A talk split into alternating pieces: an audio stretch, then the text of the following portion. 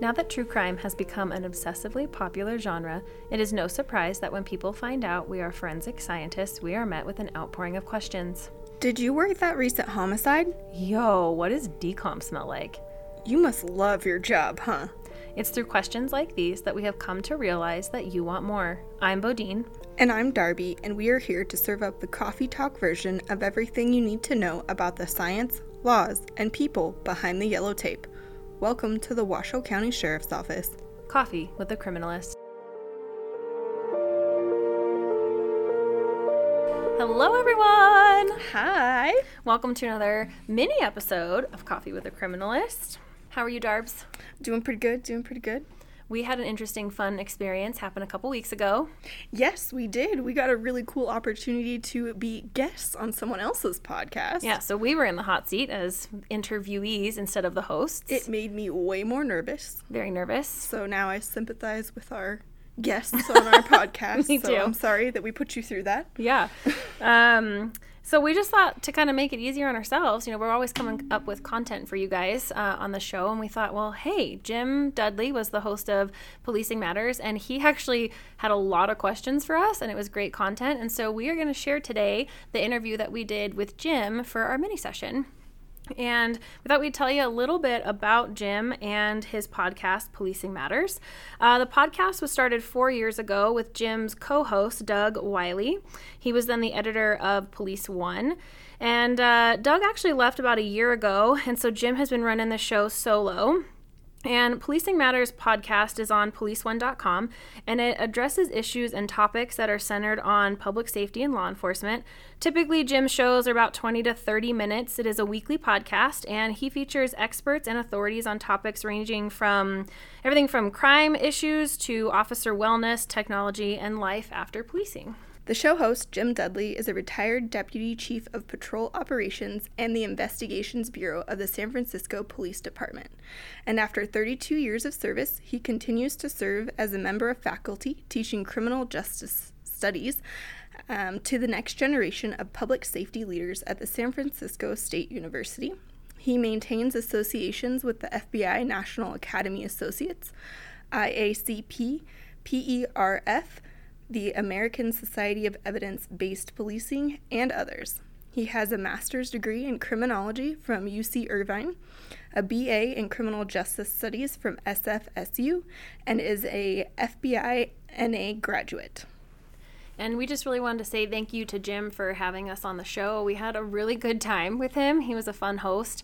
Um, and Jim, if you're listening, we hope that uh, we get to see you sometime up here in Reno and maybe give you a little uh, crime lab tour. And now stay tuned to listen to our interview. And it's Policing Matters on policeone.com. Welcome back. Thanks for tuning in. I'm your host, Jim Dudley. Well, ever watch the cop show or movie where every gun has unlimited rounds with no reloading necessary? Ever see the criminalist show up in that crime or mystery novel and they can tell you the make, model, and year of the car just by the tread that it left in the in the tires, the tri- the tread that the tires left in the mud. Well, of course, uh, we have some real uh, crimes that are solved, but not through intuition or hunch, but by uh, real painstaking investigation and science. And today we're lucky we have some real life crime scene mythbusters on the show. They have their own podcast out of Reno, Nevada called Coffee with a Criminalist and it is a really fun one to listen to. And today we have Brittany Chilton Bodine and Darby Steinmetz and their co-workers in the DNA section of the Washoe County Sheriff's Office. And between the two of them, they have over 15 years of forensic DNA experience, and they both graduated from the University of Nevada, Reno. Bodine with her master's in biotechnology and Darby with her bachelor's in biology with a minor in analytical chemistry, combining their passion for forensic science with their love for educating the general public about their jobs. They came up with the idea for the podcast where they could explain forensics in a casual and easy to understand way. This idea was collaborated on with management teams at the Washoe County Sheriff's Office, and their podcast, Coffee with a Criminalist, was brought to life. And I've been listening to the show, and it's a good one. Welcome to Policing Matters, Darby and Bodine. Hi. Hi. Thanks for having us. Yes, thank you so much.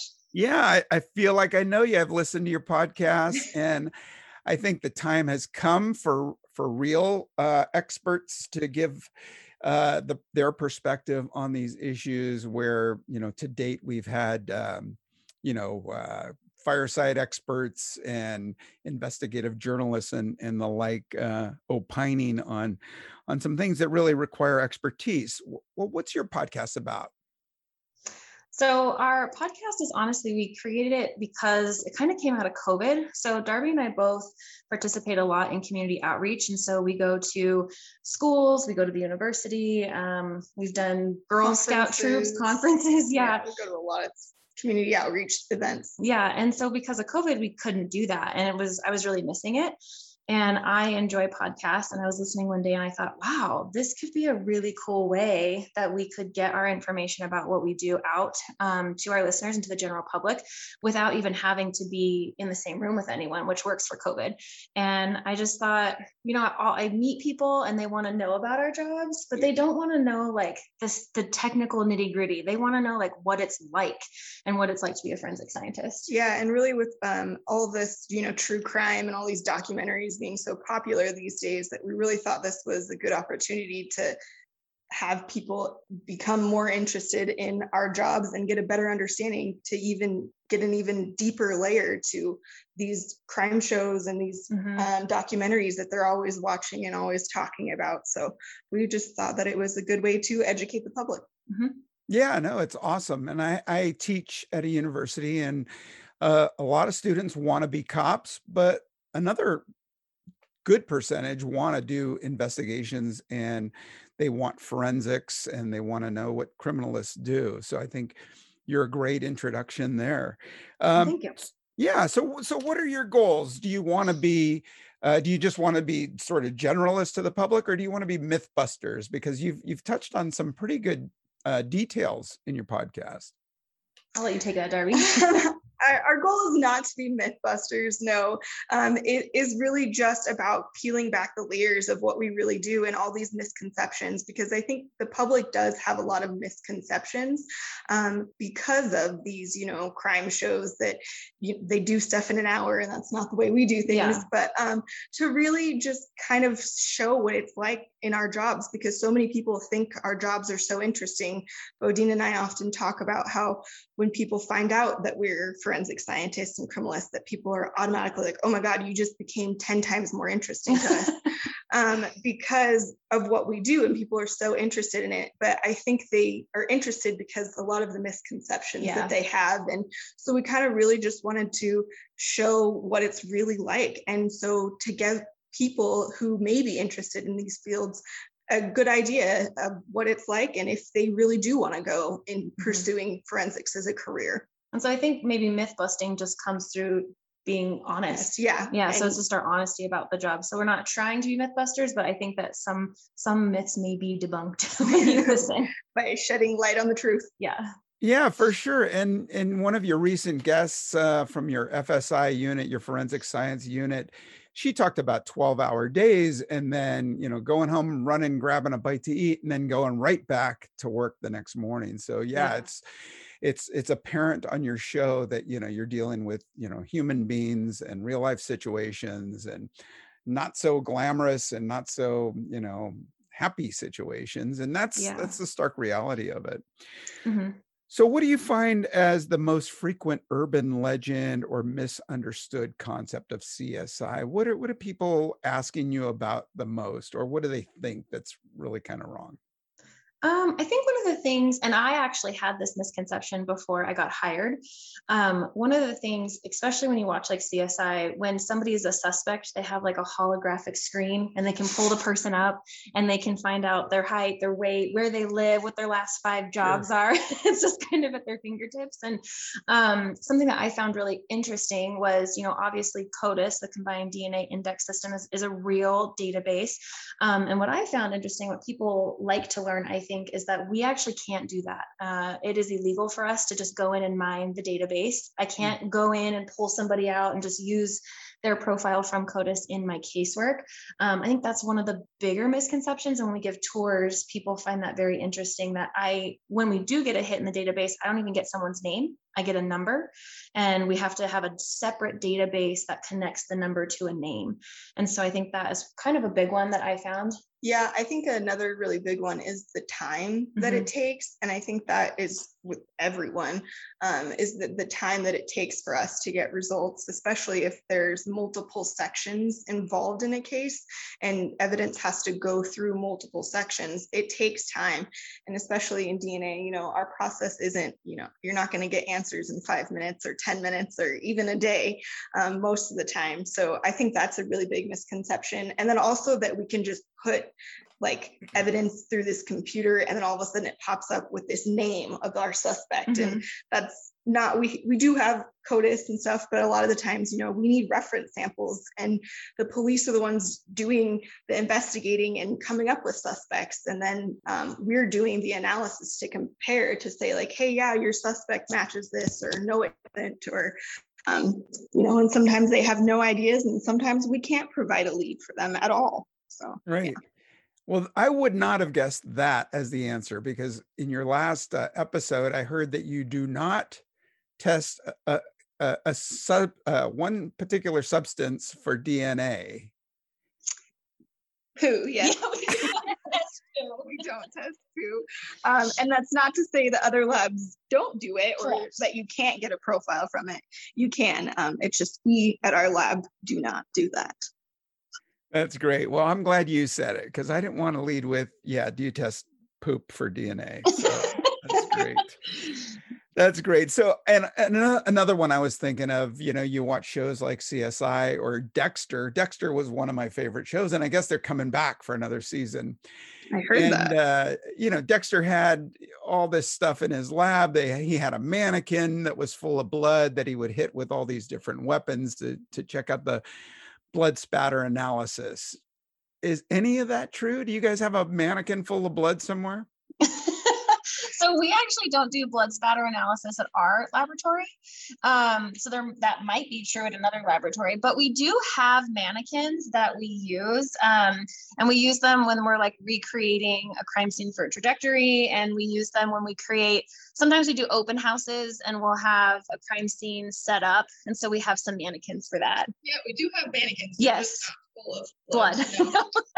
Um, so I remember in our police academy when they told us that you know the decom- decomposing body was tough to encounter in a closed space, and they suggested keeping a cigar in your go bag in the in the event that you did go to one of these, you know, somebody laying there for a while. And I'm not sure, but maybe because I was new and cheap, but I bought a low quality cigar and after a few minutes, I wasn't sure what made me more nauseous, the the decomp or the cigar. And in Silence of the Lamb and other uh, films, they're smearing mentholatum under their nose. Is there a way that uh, you deal with those kind of situations? Well, I have to tell you, when you told me that you would bring a cigar to a crime scene, that made my DNA heart just skip a beat. I'm just like, oh no. so we do not do that anymore. Um, but I actually do use a salve. That, that's not entirely untrue. So there is a company called Oh gosh, I buy it from Raley's. It's a grocery store here in town. It's called Zum Rub. Um, it has like some patchouli and some very strong um, scents in it. And for years, I kept that in my drawer at work. And if I had a particularly smelly crime scene, I would put that inside my mask actually, and not on my skin, but in the mask, so that I could I could smell that instead of the decomposition. Yeah, I have. I keep essential oils in my bags to put in my mask and stuff like that. I have to say, I've never heard the cigar thing, though. I've never heard that as a way. Well, that I guess I just showed my age because number one, yes, the cigar thing was an old thing. And also, I don't think we were doing DNA back in. yes, yeah, exactly. So sorry about that. Have you thought of debunking some of the misconceptions on a show? So, early on, one of the earlier podcasts that I listened to was Serial, and they they talked about a specific case, uh, the Adnan Syed case, where they went through a series. I don't know, it was about ten or twelve episodes, and then they the investigative journalists and some others debunked um, using uh, cell towers and uh, the timeline for uh, the declaration of death and things like that. Have you ever thought of taking a case, um, for instance, or uh, or a situation where you knew the evidence was not portrayed as it should be? Actually, no. Mostly because the time I think it would take to do that. Uh, so we we are allowed to dedicate about eight to 10 hours a week on the project. And usually it's about probably four is what we really get out of out of the time. So because we're focused on casework, but we did have an idea to do a case from start to finish, um, where it comes in from like a 911 call all the way through prosecution. The thing about us, it's kind of weird situation is that we are full-time criminalists still still so that's our job is to be working cases that we can't talk about to the public um, and so that are currently undergoing investigation so those are you know that's our priority and that's our our nine to five jobs Yeah. and so this has kind of been a good outreach project for us so I don't think it's ever really crossed our mind to go through and try to debunk someone else's case. Yeah. Yeah. So uh, you know, I'm I think about in particular like the the JonBenét Ramsey case um, in the Denver area, and there were so many mistakes made that um, you know you can go back and see that there were things that were contaminated. There was a flashlight I think that was taken. Uh, there was a picture of uh, the crime scene, and there was a flashlight that someone assumed that one of the police officers left on the scene, and then later I think they figured out that it wasn't and there was something about um, cobwebs over a window. They saw cobwebs and said, "Oh, they the suspect couldn't have entered here." But then somebody else, I guess, I guess you guys pulled out a spider, put it in a jar to see how long it would take to make a web, and figured out that it could have happened after the crime. So, Hmm. I did not know that. I didn't know that either. wow. Okay. All right. I- I'm going to start my own show. Coffee, new. coffee with a guy who knows criminalists. Yes. Okay, so okay, we're out of the debunking uh, business. Uh, what are you dealing with most up there in Nevada? Um, oh, you guys get some snow from time to time. Gets cold. You, you're high desert. What are, what are your crime uh, series like up there? I'm not really sure, like the crime series. We right now some issues that we're dealing with is vehicle burglaries. Uh, that's a big one that seems to be quite popular, and it was popular over COVID. I know our sheriff's office did like a press release about that. Um, and then the other topic that well, there's two other topics. Um, one being sexual assault is really big right now. Hmm. Um, we have to get kits tested in 120 days as soon as they are delivered to the crime lab. Um, and the other one is some gun laws that really affects our firearm section and getting fired cartridge casings put into NIBIN in an appropriate time manner. Mm, that's great. Yeah. Well, the the car break-ins is not surprising. I think in San Francisco a year ago they had 41,000 in a year. Holy cow. I'm sure wow. you're, I'm sure you're not dealing with that. No, that's a lot more.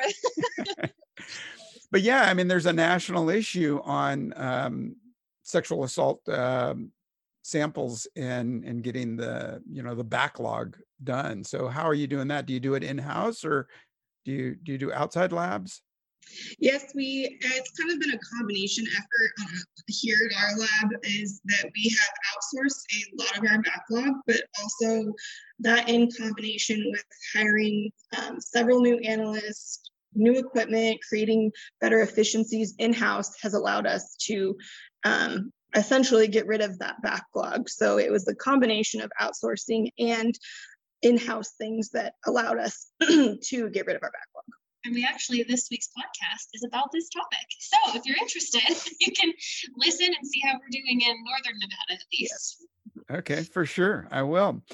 So, uh, what kinds of technology are helping you most now? I remember luminol being a breakthrough, and you know, I wrote I wrote this question down uh, a few weeks ago, and then I heard the podcast saying, "Oh yeah, we used to do luminol," so I guess it's not a breakthrough anymore. What what are the current technology breakthroughs? Um, are you using things like Total Station to, or, or um, I guess they're calling it by other digital graphic 3D imaging of crime scenes and things like that? Are you using any of that?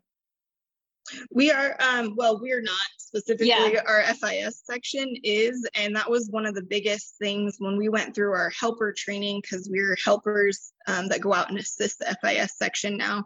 But um, that Bodine and I were both just our minds were blown with that because they do do that 3D imaging of crime scenes and essentially can recreate an entire crime scene um, and take measurements from it. They can view from certain vantage points. So if a witness has said that they were, you know, standing in a certain area, they can look from that exact area. Um, they can get a bird's eye view. It's really, really amazing technology. And we were both just kind of flabbergasted about it. And our FIS section was so just like nonchalant. They were like, yep, we've been using this. And we are like, what? Mm-hmm. This is like, this is so futuristic. Um, I relate it back to like open or realty now when you do the like home tours the Sure. 3d home tours that's pretty much what it looks like Mhm. Um, I think the other thing, especially for DNA, is robotics. Mhm. Robotics plays a massive role in especially efficiencies in a laboratory, um, and it takes out the human error component. So that's really helpful. Um, robotics is a big one, and uh, we do actually still do luminol. It's just in our laboratory, the yeah, luminol's people love luminol. Um, we just don't do it so much in our section anymore. It's been kind of taken over by our FIS team. And so when I first started working in the crime lab, that was something that I did. Um, yeah. It's just that uh, it's done by a different section now, not so much by us. But yeah, I would say for DNA, definitely robotics. And I think in other sections of the laboratory, like new imaging, just in general, like how good microscopes have gotten, uh, photography, capturing The images. digital, Yeah. mhm, and like software systems too Mhm. have become a big part Yeah, when you talk about robotics, are you talking about just the testing of chemicals, or are you thinking about things like drones or robots to go into maybe? No, actually, anything that an analyst can do manually, they have robots now that do it. So it's liquid Mm. handling systems. So instead of us manually, you know, we joked on one of our episodes that we are expert movers of small volumes of liquid. um, the robot does that now. And so it will normalize our samples, it can quant our samples, amp our samples. Um, the human interaction part is the loading and removing of samples and telling, you know, the robot like what to do. But otherwise, it can do it all for us. And it's very efficient, very fast. they can do way more samples than we ever could Mhm. at one time. Um, so, and that's something that we're kind of dealing with in our lab is just there's so many more people moving in. So we have a lot more cases. Um, so we are seeing a really big increase in the amount of cases that we see on a yearly basis. So we're having to turn to robotics and all these other efficiencies to keep up with casework. Yeah. Yeah, that's great. And no backlash. Nobody's uh, challenging that in court. No, because No. it's so widely used in our field throughout the country. Mhm. Um, I think probably the only thing I wouldn't call it backlash is we're moving towards probabilistic genotyping in DNA. Hmm. Um, it's where a software actually does the mixture deconvolution. And I wouldn't call it backlash, but anytime you introduce a new technology or a new method into the courtroom, you have to do um, more background on it. So Mhm. it's just going to be not so much a hurdle, but it'll be more of us having to educate more Yeah. than what we're used to. and Yeah. explain a very complex thing Yes. um, to people who don't have a science background or may not have a science background. Um, so that can be challenging too. Yeah. Yeah, to lay down the foundation so Yes. that jurors and judges could understand. Hey, it happened in the OJ trial with DNA. I don't know if you've gone over any of the the old OJ Simpson trial, but um, that was really sort of the first shot fired in the in DNA being introduced to the public and to courtroom. juries. Yeah, Yeah, it was definitely it was one of the very first cases we always have to learn about. yes. Oh, really? Is it is that in Criminalist 101, OJ? It's in a lot of the textbooks. It comes Mhm. up often. Um, I think that trial was just so big. For DNA, especially. Yeah, and just in the general public. So it definitely comes up in, in books and things like that. And I, I did take a, a forensic science pretty much 101 course in college. Um, and that was definitely the, a case that we spent quite a bit of time going through. Yeah, I mean, I remember in in the court arguments they were talking about uh, you know the the DNA changing because it was left out in in a car in the sun, and I think it was one of the prosecution uh, witnesses. Um, he's a local guy. He he talked about you know you could leave DNA in a test tube and put it out in the street and let it bake and run it over with a car, and it's not going to change into O.J. Simpson's blood. Correct. It might It might damage it. We might Yes. not get very good results from it, might but get a partial profile, Yes. but still it's not going to change somebody else's D- to D- DNA. Yeah. Okay, so so give us a give us a hint. What's coming up? What what are your future episodes that we could be stay tuning for? Ooh, so we uh, have some good ones. We're going to cover the Brianna Denison case. That was a really big case for our community. Oh, a few years ago. I was still in college. It's like 10 Mhm. years or so ago. Yep. So that one's coming up. We have kind of a fun episode. I think it's fun um, about DUI. I did not know what goes into DUI, like um, field sobriety testing and and all of that. So we break down what happens if you are pulled over uh, and suspected for being under the influence, and you know what is going on on the side of the road, what happens back at the jail. Um, that's kind of an interesting episode. That's great. Can't wait. Well, the DUI, I'll be especially interested. Um, I've written about uh, field testing for um, uh, THC and, and marijuana at um, scenes where essentially the courts have said that it's it's a, apparently the the officers' objective observations and the FST, the field sobriety test results that would pretty much lay the foundation because there's really nothing yet that's reliable. Like um, in in alcohol, we have the preliminary um, screening devices that give you a, a pretty good ballpark estimate of blood alcohol content, but then you follow up with uh, blood, breath, or urine. Yes. What's happening? and happening? that's with- actually what our episode is going to focus on is the alcohol Mhm. um that's kind of where we went with that one it was more of the alcohol dui versus the other substances okay. And that was interesting too because our breath testing was actually stopped completely for the state during COVID. Um, so we had this massive shift from doing these breath testing to everything now going through our toxicology section for blood alcohol. Um, so yeah, that was a really big hurdle we had to. yeah with covid-19 Yeah, that's interesting. I wonder how many agencies did that.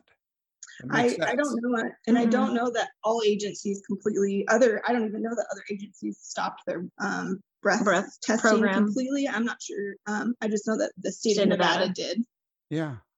All right. Well, I'm looking forward to that. something that we've talked about too is potentially doing an episode on mental health in um, not not only just as a forensic scientist in the crime lab but also law enforcement Hmm. um, that's actually a topic that i am really passionate about i got into teaching yoga as a form to try and bring mental health awareness to law enforcement um, i would say it went really well in the crime lab not super well with law enforcement um, but yeah that's a topic that we're quite interested in seeing how we can maybe visit that on the podcast at some point Yeah. Well, it's really hard to do the downward dog with a gun belt. Yes, exactly. Take that into consideration.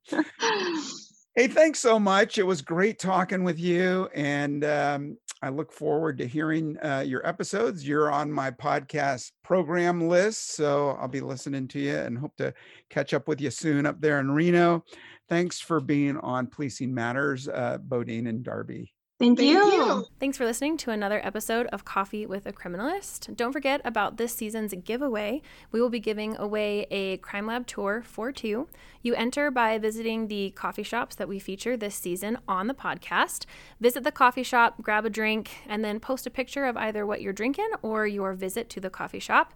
Tag the coffee shop and use the hashtag Coffee with a Criminalist. As always, stay tuned for a short trailer of what you can expect next week on the podcast. Bye, guys. Pints, cocktails, and shots. Oh my! Drinking, especially in Nevada, is a popular pastime, but did you know it has a massive forensic impact in the form of DUI testing? In this episode, we examine the aftermath of the drunken excursions of those behind the wheel. We invite you to a behind the scenes look at how DUI cases are initiated, how forensic science plays a huge role in the process, and in addition, we fill you in on how Nevada's DUI testing system has been impacted by COVID 19.